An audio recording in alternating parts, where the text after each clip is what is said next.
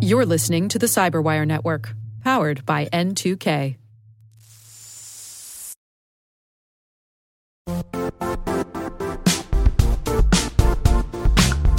And now, a word from our sponsor, Zscaler, the leader in cloud security. Cyber attackers are using AI in creative ways to compromise users and breach organizations. In a security landscape where you must fight AI with AI, the best AI protection comes from having the best data. Zscaler has extended its zero trust architecture with powerful AI engines that are trained and tuned by 500 trillion daily signals. Learn more about Zscaler Zero Trust Plus AI to prevent ransomware and AI attacks. Experience your world secured. Visit zscaler.com slash zero trust AI.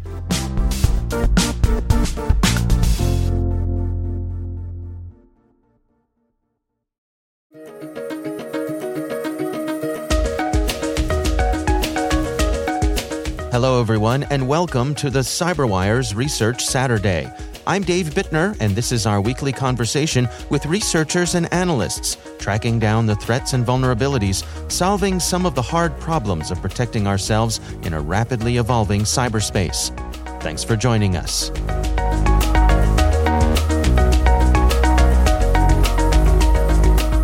Before we jump in here, let's establish: uh, Are you an R evil guy? Or are you an a Revil guy? It's uh, I'm, I'm a Revil guy, and above all, right. all, above all, I am not a Sodinokibi guy. That's Rob Pantazopoulos. He's a senior security researcher and malware reverse engineer at SecureWorks. The research we're discussing today is titled "R Evil Development Adds Confidence About Gold Southfield Reemergence.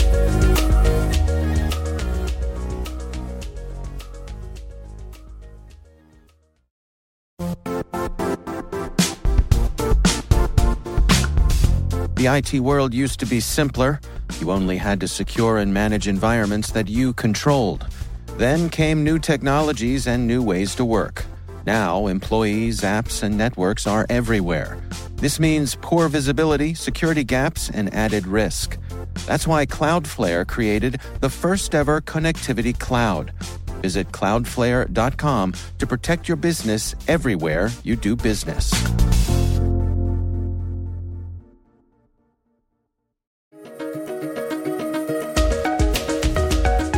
With families like Revil, um, that we determine uh, rise to the level of that we need to do tracking on them. Uh, we set up typically a number of different tripwires, if you will. Uh, so we will identify samples, and if those samples have any different types of uh, variations in them, um, or unique aspects of them. So if there's a new version value within the binary, if there's a new configuration element, uh, so on and so forth, uh, we will set up notifications. Uh, so we'll get alerted to when we, we find those. Um, we also do uh, open source monitoring. Um, and that is actually, in this case, how we came across the sample. Uh, there was a Twitter post by uh, the director of malware research over at Avast. Um, Jakob Jacob. Uh, I'm not quite sure uh, how you pronounce his name, Hmm. but he had notified uh, the good people uh, on Twitter that they had identified a new uh, Revil sample, or what they thought to be a Revil sample. Um, and one of the interesting quirks about it was that it wasn't actually encrypting files, um, so they weren't quite positive. Uh, it seemed like they weren't quite positive of what uh, the sample was. So as soon as we saw that pulled down the sample, and now because we've been tracking Revil since uh, since it hit the scene, uh, we had all types of research stored up on it, including uh, every single version or every single variant that we've come across. We've analyzed, documented. Uh, so one of the first things that we did was pulled up one of the most recent analysis of version 2.808 that we had done back in October, uh, and did a side by side comparison uh, of of the old sample and, and this new sample uh, within IDA Pro. Uh, and we found that basically the decompiled pseudocode was almost exactly the same. There were some new features which we had uh, called out, but ultimately the core of the code uh, was was nearly identical. There's other aspects of it as well, such as there's a string format uh, that it uses. We call uh, the stats JSON, um, mm. which contains uh, things like the REvil version information, uh, information that about the uh, the computer that is uh, obtained at runtime, information about the encryption session uh, is placed inside this this JSON data structure, and that information is actually ultimately sent back to the uh, was sent back to the the threat actor. so that was there as well. So that was really kind of like the the absolute yes, this is REvil well, give us a little bit of the background history here. I mean, we're, we're talking about two groups. We've got REvil and then we've got Gold Southfield. And, and I guess what we're getting at here is, you know, is that a distinction without a difference? What's the backstory? Sure. So Gold Southfield is the name of the threat group that runs the ransomware as a service offering, leveraging REvil ransomware. Uh, so REvil really is the software used by the Gold Southfield threat group. I see. And so let's dig into some of the specifics here of some of the, the changes that you all were tracking in these most recent samples. Can you take us through some of the highlights? Yeah, sure. So um, the sample shared by Jakob uh, actually didn't contain much of interest, but one of the first things that we did once we realized that, yes, this is REvil, um, we tried to find uh, aspects of that code uh, to try to then perform retro hunts within VirusTotal to uh, maybe find other samples that had not yet been identified. Uh, and sure enough, we had found, we had hit on a sample uh, from March 11th of this year, 2022, that nobody else had reported on. Uh, so we retrieved that sample, we did analysis of that sample, and that sample actually contained a lot of the new features that you you see in the report that we published. Uh, and for some reason, that wasn't in the sample that Jakob um, had had published. I don't exactly know why. Uh, Jakob's sample was actually compiled later on. Uh, that uh, sample was compiled on, uh, I think it was March or uh, April 12th. Uh, so this was roughly a full month before, but contained the older sample contained more newer features. So so once we saw that, we we we really kind of put our full focus into analyzing that that sample. One of the first features uh, that we we found was that there was an inclusion of a new command line argument dash t. Now, when we submitted this sample initially to our sandbox, it didn't do anything. Uh, but then once we began analyzing it, we realized that this dash t expected to receive some type of uh, token value that it then used for decoding uh, strings at runtime. Uh, and these strings were critical to the success of its execution because it decoded strings such as like kernel32.dll and all the different function names that it would be dynamically uh, importing at runtime that were critical to its execution. So if you didn't have the appropriate value, it just wouldn't run at all. The token used here uh, was implemented within all of the string decode operations. What we wanted to do is in order to find out what the token was, we loaded the old sample up that didn't have the string decoding logic uh, into IDA Pro, and we compared it to the, the new code that was using this string decode logic.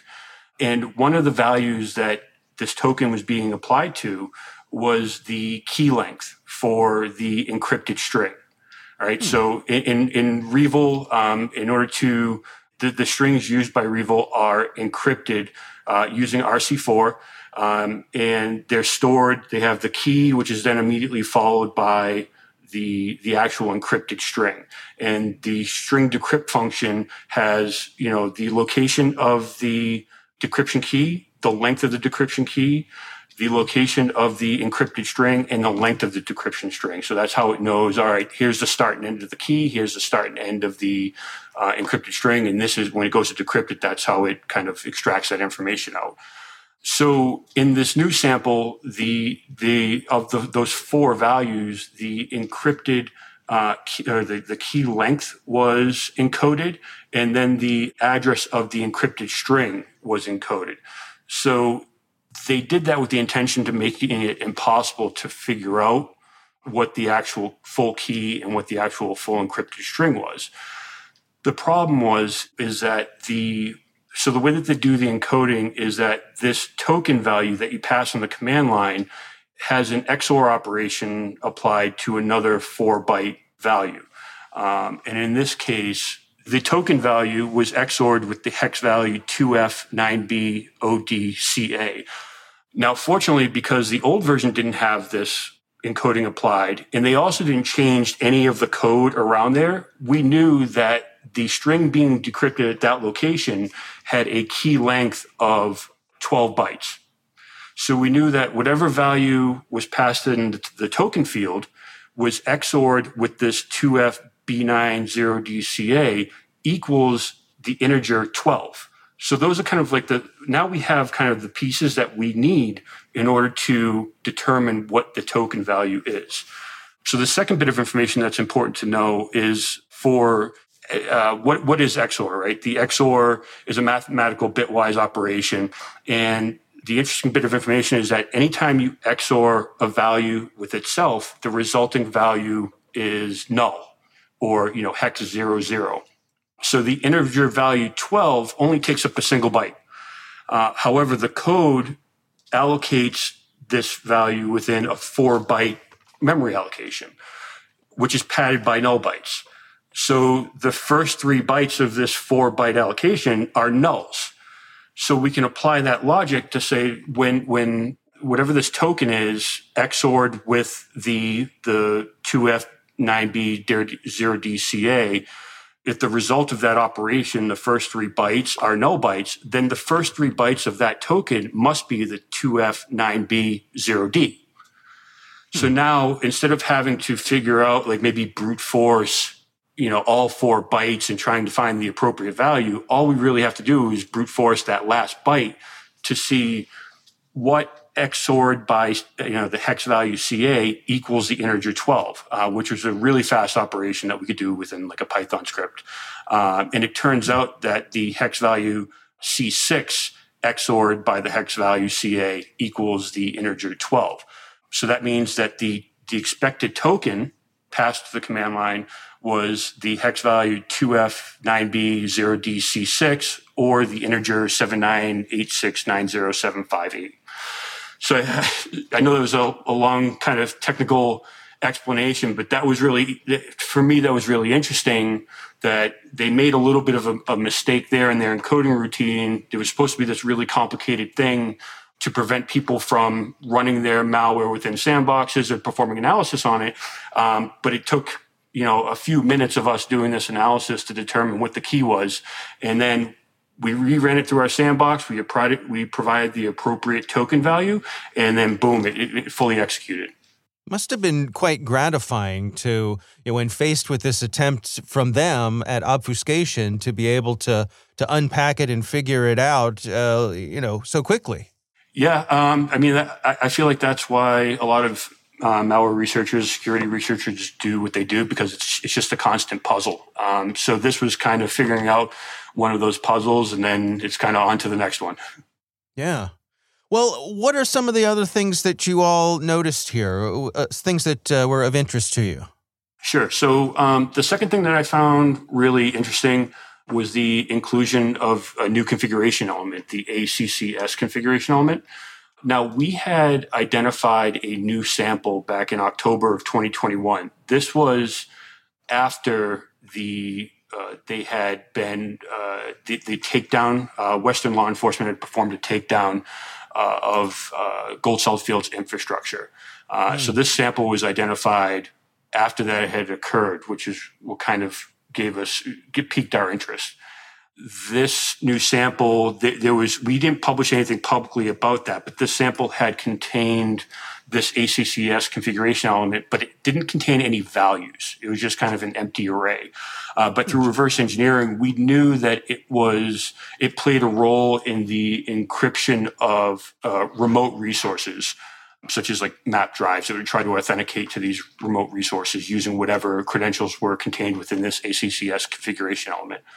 But at that time, it, it, there was speculation as far as what type of credentials would be contained within there. Um, would it be kind of generic, like admin password or you know admin one, welcome one two three, and it would just be like an opportunistic brute force type of credentials, or would it be more targeted so the malware could operate a lot faster.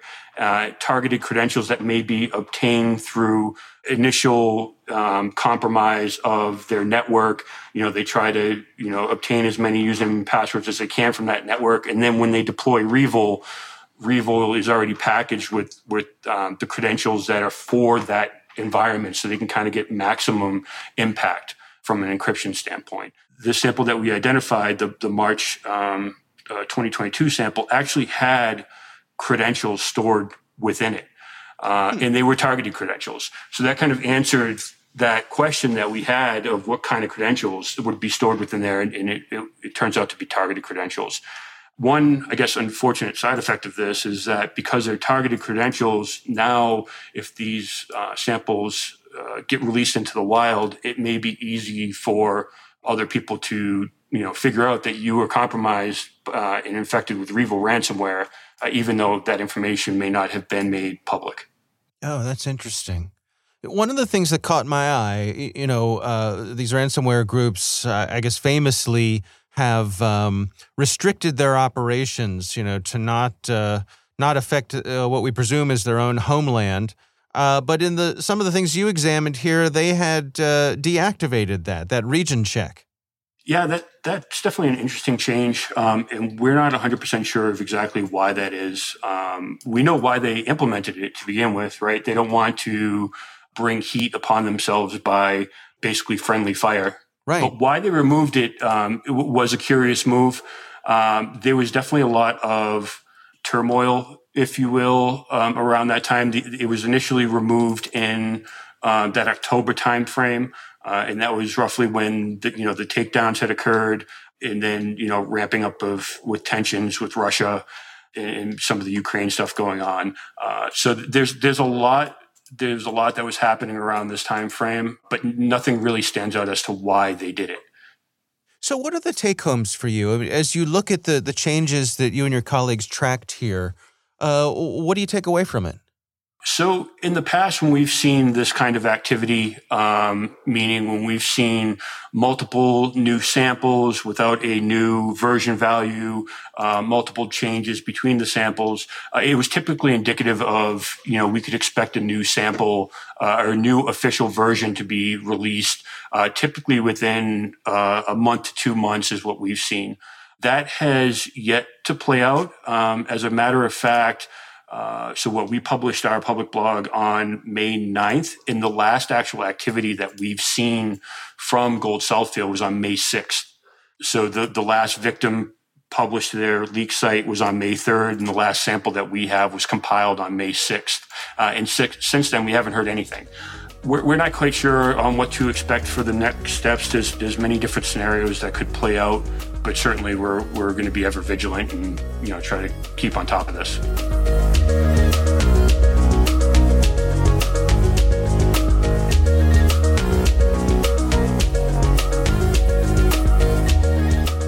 Our thanks to Rob Pantazopoulos from SecureWorks for joining us. The research is titled REvil Development Adds Confidence About Gold Southfield Reemergence. We'll have a link in the show notes. And now a word from our sponsor, Netskope. Netskope is a worldwide leader in SASE and Zero Trust. Its unified platform, Netskope One, provides optimized access and zero trust security for people, devices, and data anywhere they go, helping customers reduce risk, accelerate performance, and get unrivaled visibility into any cloud, web, and private application activity. To learn more about how Netskope helps customers be ready for anything on their SASE journey, visit netskope.com.